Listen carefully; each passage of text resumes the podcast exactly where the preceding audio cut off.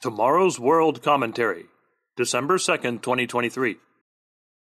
Hope Beyond the Grave by Josh Lyons. Article begins. Not long ago, I attended an emotional family funeral and burial. It took place in a large Pennsylvania cemetery that contained graves going back to the seventeen hundreds.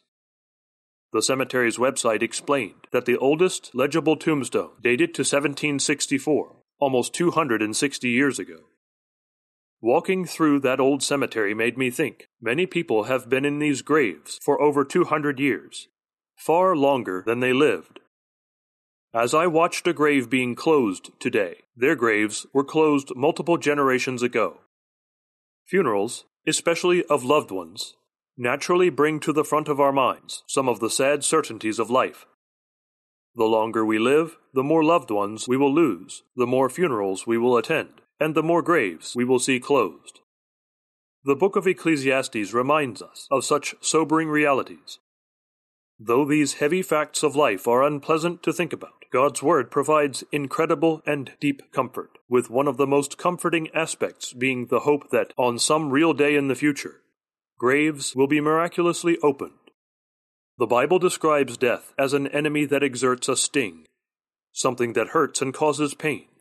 First Corinthians chapter fifteen, verse twenty-six and verse fifty-five. A major cause of that pain is sorrow, often because death feels permanent, and it hurts to know that we won't be able to see, hug, or talk to a loved one anymore as our physical lives continue day by day. Few things feel so permanent and moving as watching a loved one being lowered into their grave. In those moments, it can feel like death is a locked door, permanently bolted closed, and separating us from our loved one. But the comforting truth is that graves aren't permanently locked and closed. The book of Revelation records Jesus' inspiring statement, "I hold the keys of death and the grave."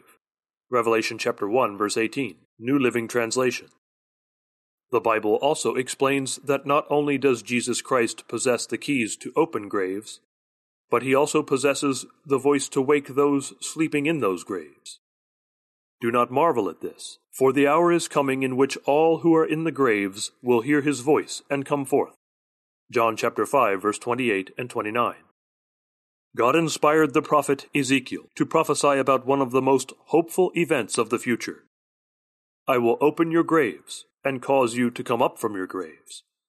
Then you shall know that I am the Lord when I have opened your graves and brought you up from your graves." Ezekiel chapter thirty-seven, verses twelve and thirteen.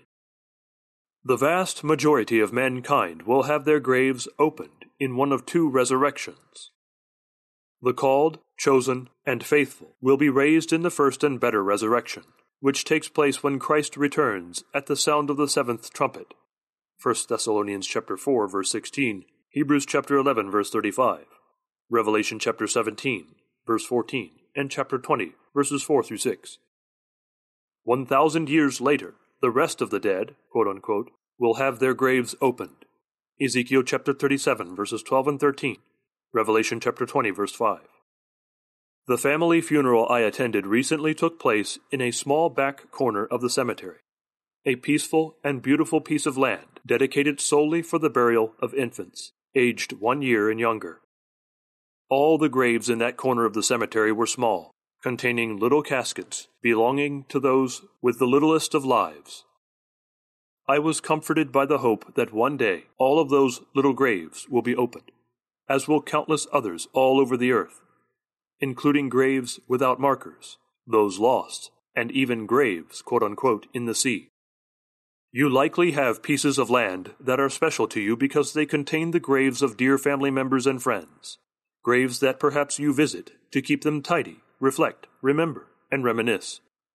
In the section of the cemetery that contained infants, it was evident by flowers, teddy bears, and other mementos left there that the parents of so many of those babies continued to visit the graves of their children years later, each frozen in time, quote unquote, as babies, sleeping until Christ awakens them. Based on God's unbreakable word, Christians should feel a fierce hope, an intense anticipation, and a sincere belief that the day will come when Jesus Christ opens the graves of our friends, parents, grandparents, children, siblings, uncles, and aunts, and maybe our own graves, allowing all those people to awake, leave their graves, and live again. End of article. Read by William Williams. Literature offer. If you're interested in reading more about the resurrections and the incredible hope of life after death, please request our free booklets, What Happens When You Die, and John three sixteen, Hidden Truths of the Golden Verse, or read them right here at tomorrows world dot org.